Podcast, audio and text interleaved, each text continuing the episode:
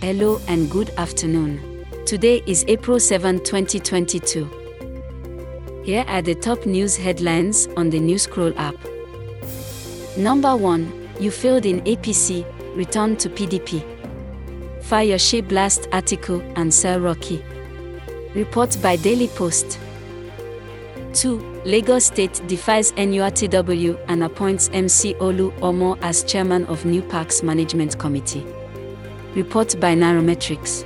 Three. Soldiers intercept one hundred million naira cash ransom collected by bandits. Report by Politics Nigeria. Four. Leke Ode Boye faces panel for calling R C C G pastors goats. Report by Olori Supergal. Five. Canada to ban Nigerians and other foreigners from buying homes. Report by Naira Metrics. This rounds up the news at midday today. Thank you. My name is Lola from EasiTech Services.